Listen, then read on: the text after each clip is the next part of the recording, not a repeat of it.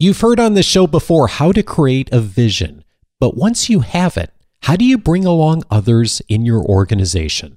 On this episode, Michael Hyatt on how to sell your vision. This is Coaching for Leaders, episode 482. Produced by Innovate Learning, maximizing human potential. Greetings to you from Orange County, California. This is Coaching for Leaders, and I'm your host, Dave Stachowiak. Leaders aren't born, they're made. And this weekly show helps you discover leadership wisdom through insightful conversations. And we've had many conversations over the years on the show about the importance of vision. It's such a key competency for leaders to be able to, if not master, at least be able to have the courage to do better. Today, I'm so glad to welcome a guest who's absolutely an expert on this and is going to help us not only to think about vision more effectively, but how to be able to sell a vision. I'm so glad to welcome back to the show Michael Hyatt. Michael is the Chief Executive Officer and founder of Michael Hyatt and Company. He has scaled multiple companies over the years, including a $250 million publishing company with 700 plus employees and his own leadership development company that has grown over 60% year over year for the past four years. Under his leadership, Michael Hyatt and Company has been featured on the Inc. 5000 list of the fastest growing companies in America for three years in a row. He is also the author of several New York Times, Wall Street Journal, and USA Today best-selling books, including Platform, Living Forward, Your Best Year Ever, and Free to Focus. He enjoys the double win with his wife of 40 plus years, five daughters, and nine grandchildren. And he recently released his newest book, The Vision Driven Leader 10 Questions to Focus Your Efforts, Energize Your Team, and Scale Your Business. Michael, so glad to have you back on the show. Thanks, Dave. Good to be with you again. Well, a lot of people know you as the former CEO of Thomas Nelson. And at one point, you also started your own publishing house with your business partner, Robert. And you write in this book that my partner and I had a passion we had drive, we had ideas, we had execution, and we had confidence to spare, but none of that was enough to replace vision. You did have some early success in this venture, but what happened after? Yeah, so we did have some early success. We had the privilege of publishing Orel Hershiser's biography. He was the famed pitcher for the Los Angeles Dodgers. They had won the World Series, and we were able to publish that book. And that book hit the New York Times list, where it stayed for about four months in a row, which brought us a lot of cash, which was great and also a lot of opportunity, which you would think would be great. But as it turns out, the more successful you get, opportunities and distractions are sometimes difficult to differentiate. And so we got a lot of what were distractions masquerading as opportunities, but we got into all kinds of publishing ventures. We were publishing reference books, children's books, gift books, even a big Bible project. But we didn't have any way because we didn't have a vision script, is what I call it in my, my book, The Vision Driven Leader. But we didn't have any way to differentiate what turned out to be distractions from the vision and so we let our resources get spread too thin. Our focus was fragmented, our resources were spread too thin, and we just ran out of capital. And that company basically went bankrupt and we were out of business, all because we didn't have a clear written vision. What did you discover about vision that you do now today? Vision is the foundation of everything. You know, if you're in leadership, it sort of presupposes that you're leading people somewhere. And if you're not clear on the somewhere, on the destination where you're leading people, what are you doing in that position? You know, so I think vision is the is the prerequisite for leadership. If you don't have clarity around the destination, you really can't lead lead people to a better future. So I think that's job number one. So first thing you have to do, I don't care if you're running an entire company or you're running a division of a company or even a department, there's got to be clarity about what you're building and where you're going. You mentioned vision script a moment ago. What is a vision script? Yeah, you know, I got kind of tired of hearing people talk about a vision statement. And usually when people use that term, they mean something like a, a short, pithy, brief kind of slogan that you could put on a coffee mug or a t shirt. But the problem is it's not robust enough to really kind of guide you as you begin to build toward the future. And I thought that just that just doesn't work. Most of us aren't that clever to come up with something that's that pithy and that can really, you know, guide our actions over the course of the next three to five years.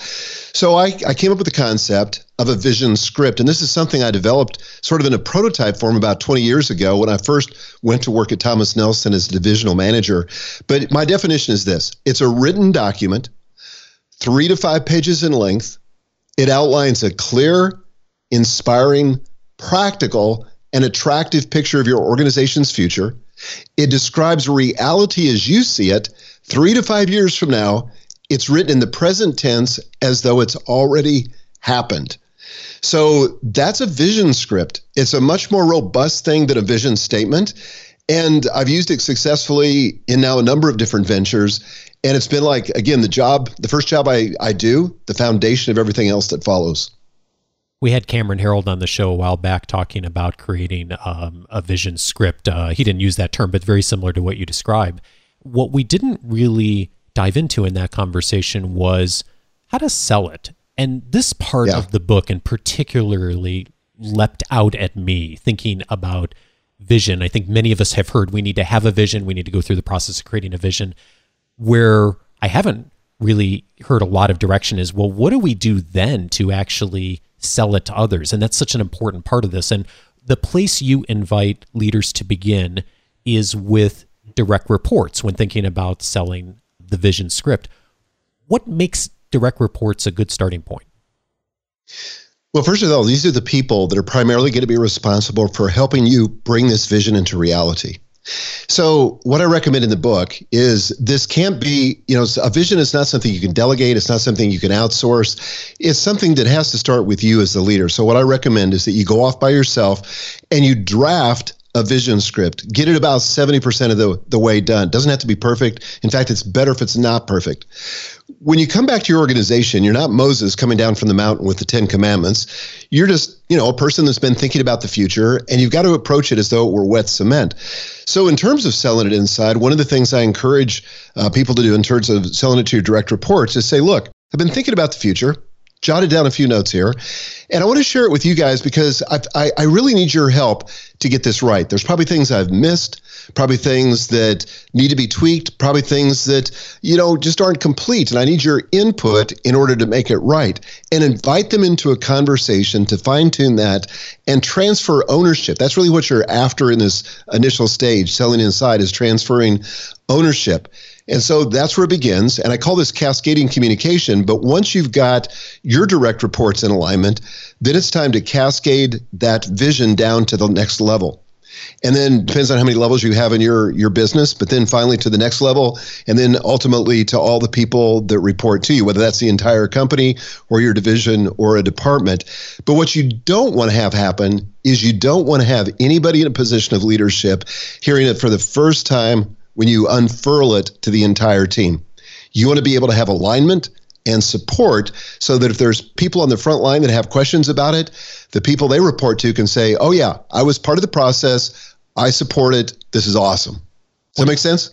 It does. And one part of the strategy that I was really interested in on the how to do this is your invitation that you make to start with those on your team who don't like change What's the reason to start with them?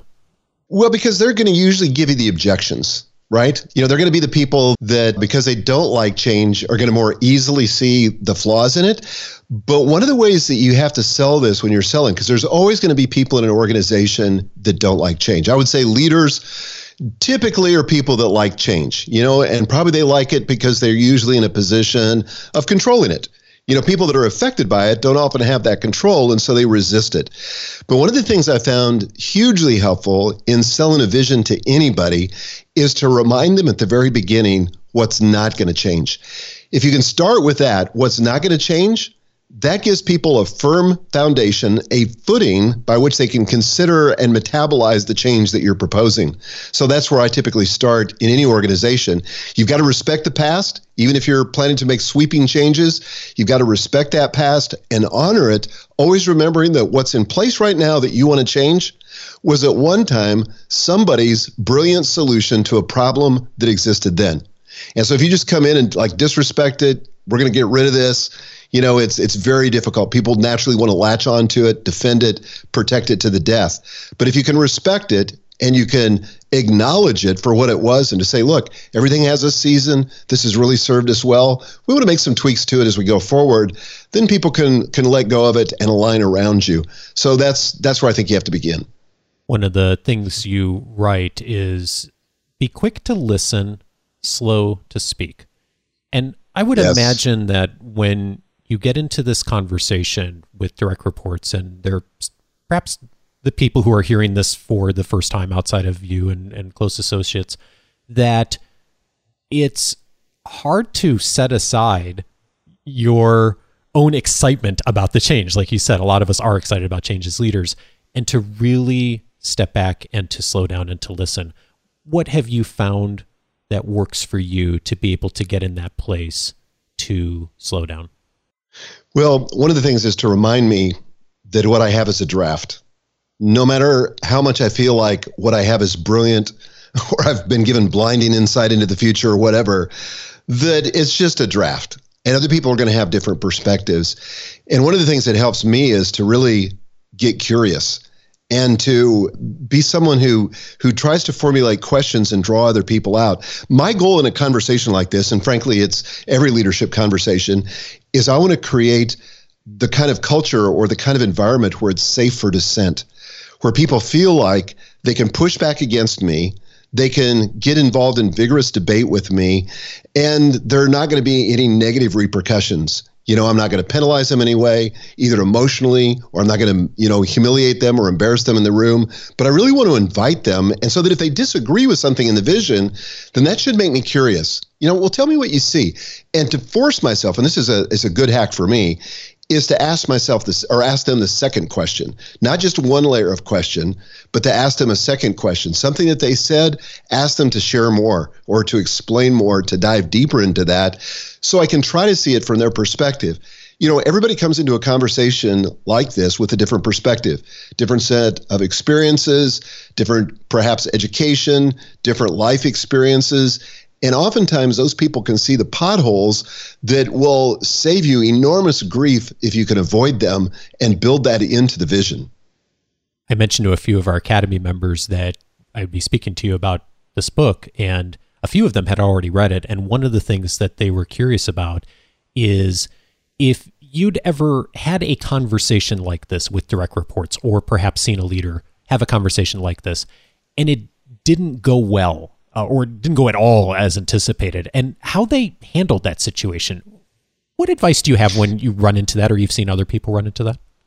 Well, I have certainly experienced it before where I've you know, basically got into conversation about the future, and particularly when there's going to involve a lot of change. And, you know, I can think of one specific person who is in charge of information technology. And this person's natural bent was to find the problems in whatever was shared. And I think if we're not careful as leaders, this is something that kind of naturally happens in the process of getting promoted. You know, we get promoted because we solve problems and we're able to see problems, spot them. And I think that a lot of people are taught, certainly in the academy, certainly in the colleges and universities that we attend, you know, to, to always be looking for the problem, to be a critical thinker. But one of the things I've had to do with people who are like that, who get those critical elements out too soon, is to coach them on the side and to say, for example, to this particular vice president of IT that I had, to say, look, first of all, I want your objections. You know, if you see problems with this, I want to hear them. But I just want to encourage you that timing is everything. And sometimes you just have to wait, let everybody kind of blue sky have have a blue sky conversation and brainstorm and be excited about the possibilities. We'll we'll get to all the objections. We'll get to how we're going to get there, but I need you to be thinking about the timing and be self aware enough about the discussion to know that you don't want to shut that conversation down by your questions too early. Mm-hmm. So sometimes it just takes coaching. Yeah, so helpful. One of the things that I have struggled with over the years with vision is the finding that sweet spot between not overwhelming people, but at the same time making the change that needs to happen. And you make the distinction between a vision being risky and stupid in the book. And I was thinking about that in the context of talking with direct reports. And I'm wondering is this conversation a point with direct reports that helps you to calibrate that a bit as a leader of thinking about where do I find that sweet spot? Yeah, I think it's helpful. And this is a model that I actually talk about in my book, Your Best Year Ever. And goals and vision are similar in this regard, and that is they they need to be set in your discomfort zone. So when I've explained to my teammates that there are basically three different zones where you can set a goal or set a vision. One is in your comfort zone, and that represents an incremental improvement over the current situation. But the problem is, all the goal research, all the achievement research shows that that's not enough to motivate people to really commit. And it doesn't really force innovation. It's just pretty much another version of business as usual. And that's not where you want to be, you know, talking about vision. So your comfort zone is not a good place to be. Then there's your discomfort zone. And this is where you begin to experience some fear, some uncertainty, and some doubt. If you feel a little bit scared, if the path isn't clear, how you're going to get there, and we should come back and talk about that in a moment. And if you're doubting whether or not you've got the ability or the resources to pull it off, that's great. Those are indicators, positive indicators that you're in the right zone, the discomfort zone. Those are the kinds of visions, the kinds of goals that are going to command attention, going to force innovation, and going to keep everybody really committed and engaged to it. The third zone, though, and this is like, you know, to bracket the discomfort zone, is the delusion zone. You know, this is where it's it's so far out there that it it really it costs you your credibility and people begin to wonder if you're nuts. And so you definitely definitely don't want it in the delusion zone. But this is art not science. You know, one way to get at it is what would be an incremental improvement that we think we could do, and then dial it up from there. Or to go to the delusional zone and then dial it back. Again, you're talking about three to five years in most cases. So it's what you can accomplish, what you can build in a three to five year time period. You've done so much great work with helping leaders do this for their teams, but also for themselves on the best year ever. Have you found a way that is helpful for people to take that first step into the art of that? Well, I think I think part of it, Dave, is that, and this sounds really simple, but people need to get away. They need to get out of the office into another environment where they can really lack, relax and give themselves permission to dream. You know, I think so, there's something about when we're trying to do this in the office with all the pressure, with all the interruptions, with all the usual distractions, that it's very easy in that context to just kind of be in that sort of business as usual, protective scarcity mindset. But if we can get away and relax, give ourselves permission to dream, and say, you know, what is it that I want? And I'll give you a concrete example. So, back when I, I first started at Thomas Nelson, I came in as a divisional manager. And so I was given one of Thomas Nelson's 14 book publishing divisions to start with. I was going to be the general manager of that division. The thing I didn't fully understand was how bad a shape that division was. We were dead last in terms of revenue growth. In fact, we were shrinking. We were dead last in profit margin. We lost money the previous year. And so the first thing I did, well, first of all, the CEO said, How long is it going to take to turn this division around? I had no idea, but I picked a number out of the air and I just said, I think probably about three years. And he said, Okay, that sounds kind of what I was thinking anyway. So yeah, you got it. So I got the division's financials, I got our organizational chart, I got our publication schedule, and I went off, booked myself a retreat at a state park, and just spent the day just dreaming. And I started writing down on a piece of paper what I wanted to see three years from then. So I'm just imagine that I was three years from now. I'm making a report to the CEO. You know, now the three years have come and gone. The division's turned around. What does it look like? And I had written down in the present tense 10 bulleted items about the reality that I saw then. And it was very practical things, very concrete things. Like one of the things I said was that, and again, present tense, I said, we publish five New York Times bestsellers per year. At the time, we weren't publishing any bestsellers. And so I was envisioning a future, three years hence, when we were publishing five New York Times bestsellers a year. Then I said another thing. I said is that we have cut our publication list from 120 new books a year to 48 new books a year. Now that may sound counterintuitive, but I felt like our, our resources were spread too thin. Everybody was exhausted. We weren't giving books an honest chance to succeed in the marketplace because our resources were spread too thin. So I wanted to cut the number of titles in order to kind of conserve our firepower and give every book a better chance. So again, there was there were 10 of those bullets. Went back, shared it with the team, as I'm suggesting here, as wet cement. The leadership team got very excited about it. We fine tuned it. We ended up rolling it out to the entire division. But here was the amazing thing it did not take us three years to accomplish that vision. It took us a year and a half. We went from number 14 in the company as a division to number one in terms of revenue growth, in terms of profitability.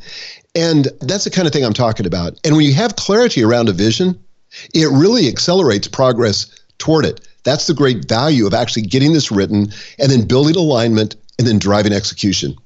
Fantastic. Thank you for that example. And and you mentioned one of the other key stakeholders in selling a vision too, which is of course your boss. And you yes. you write in the book, when I had a boss, I had a basic rule.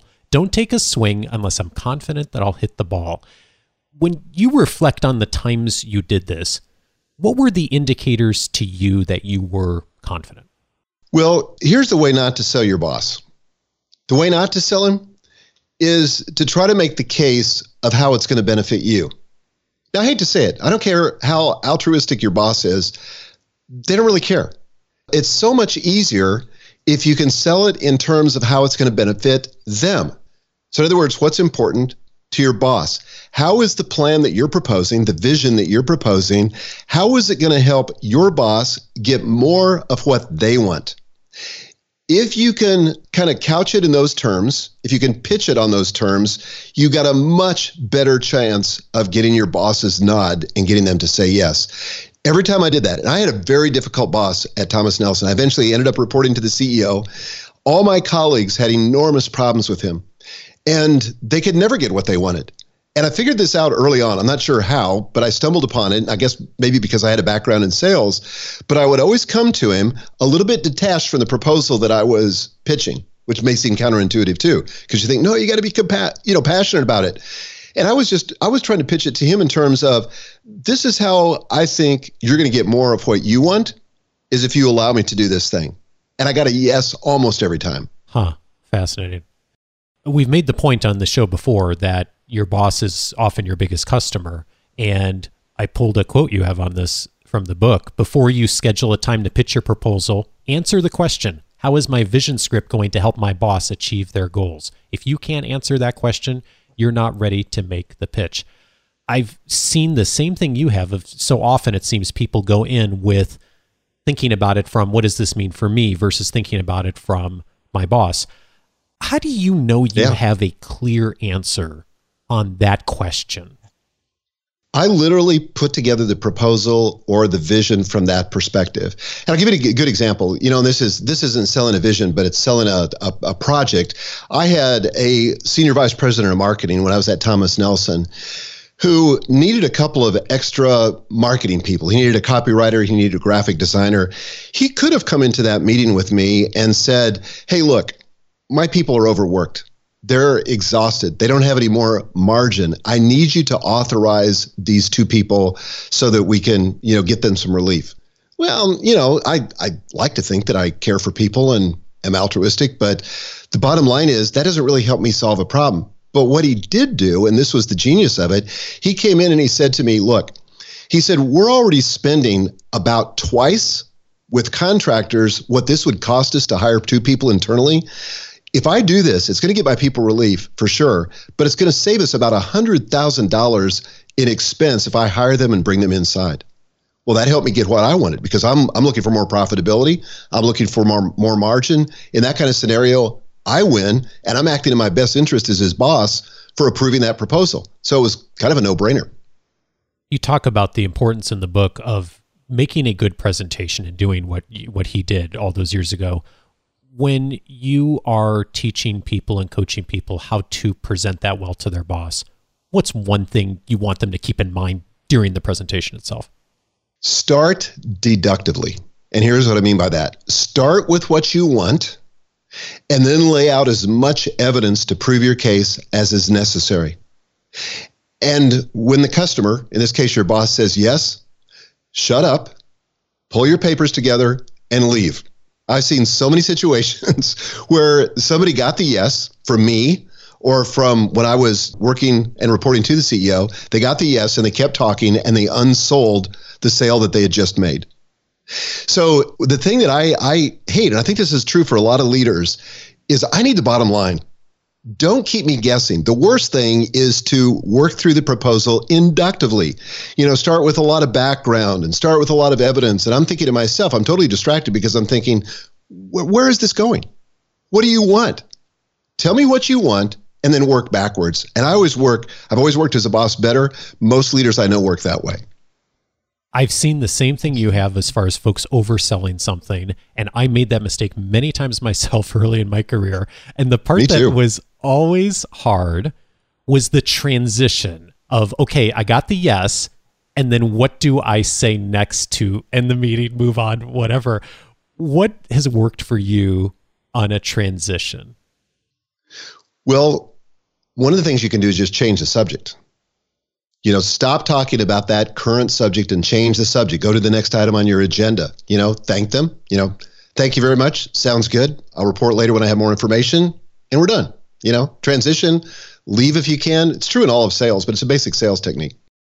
The other constituency, of course, of selling the vision is selling it throughout the organization, selling down, as you talk about in the book.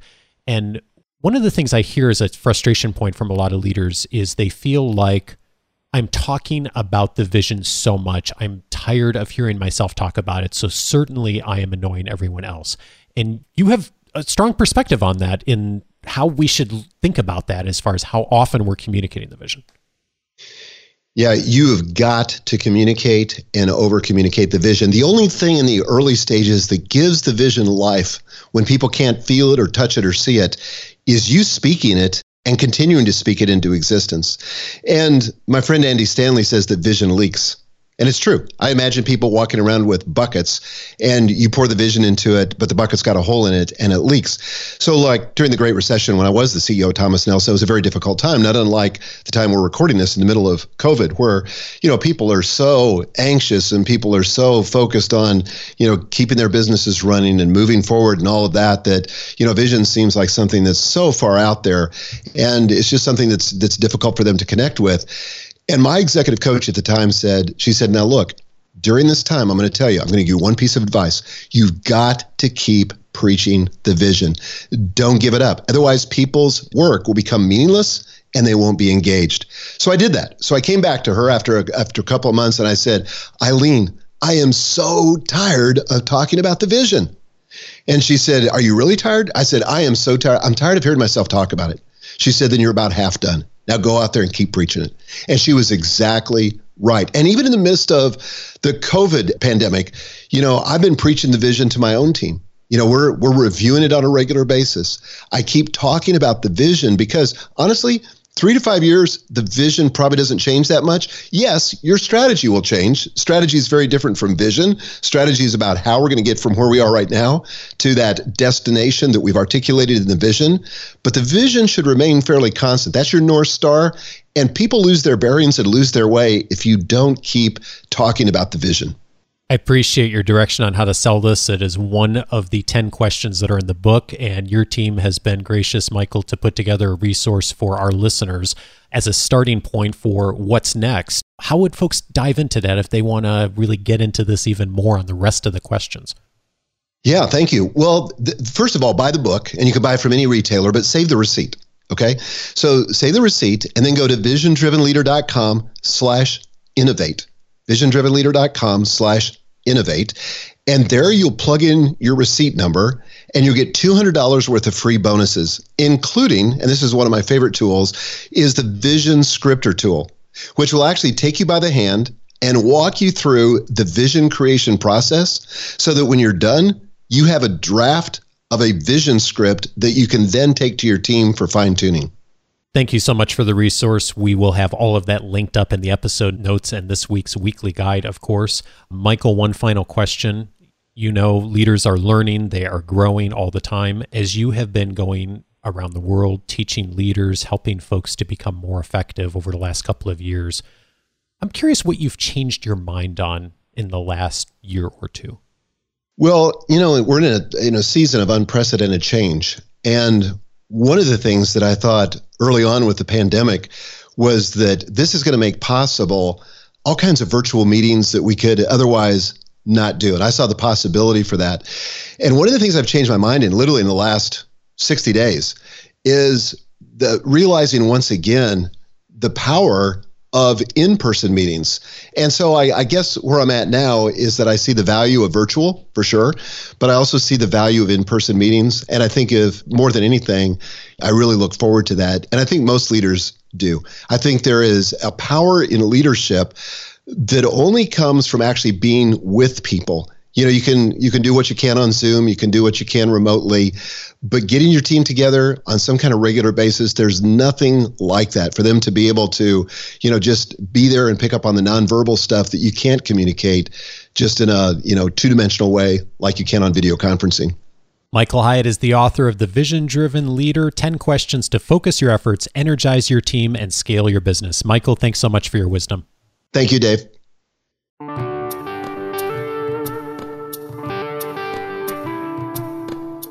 Several related episodes to this conversation. The first one's way back on episode 40. That's when Michael was last on talking about how to get noticed in a noisy world. In that conversation, we featured his best selling book, Platform. If you are in the midst of starting a business, uh, maybe even starting something online. It is a wonderful primer for how to begin. Uh, really looks at the entrepreneurial steps, but also uh, probably even more importantly, the marketing behind that. Episode 40 is a great starting point for you on that. Also recommended uh, directly related to this conversation, episode 345 How to Create a Vivid Vision with Cameron Herold. Uh, Michael and I didn't talk as much in this conversation about how to actually create that vision script. Uh, we dove in on that in detail in episode 345. Cameron walked us through how a leader may begin that, how to actually go through the process of writing out that script, a very similar message to uh, many of the things that are in Michael's book, episode 345 for that. And then, of course, episode 473, Embracing a Just Cause with Simon Sinek. We talked about some of the big picture things around vision and why in that conversation I'll be very helpful for you as you're thinking about creating a vision and, of course, selling it inside the organization. And then finally, I'd also recommend a free audio course that is on the coachingforleaders.com website. It's a good complement to this conversation how to create your personal vision. Maybe as part of vision, you're thinking about not only the organization, but your own vision. That's one of the things that we do as the academy gets started uh, each time, is have each leader create their own personal vision. If you'd like to access that, just go over to coachingforleaders.com, set up your free membership, and once you're inside, just click on courses, and there's an entire audio course there for free how to create your personal vision. That'll get you started on everything you need to know. And the best way to access that is to go over to coachingforleaders.com, set up your free membership. It'll give you access to that audio course plus all the other free audio courses that are there, plus access to my weekly leadership guide, the member cast, and the entire library, searchable by topic since 2011. Dive in there. Just takes a couple of moments to set up your free membership. Next week, Bonnie and I are back take, taking questions from you. If you've got a question, coachingforleaders.com slash feedback is where to go. We'll see you back next Monday. Take care, everyone.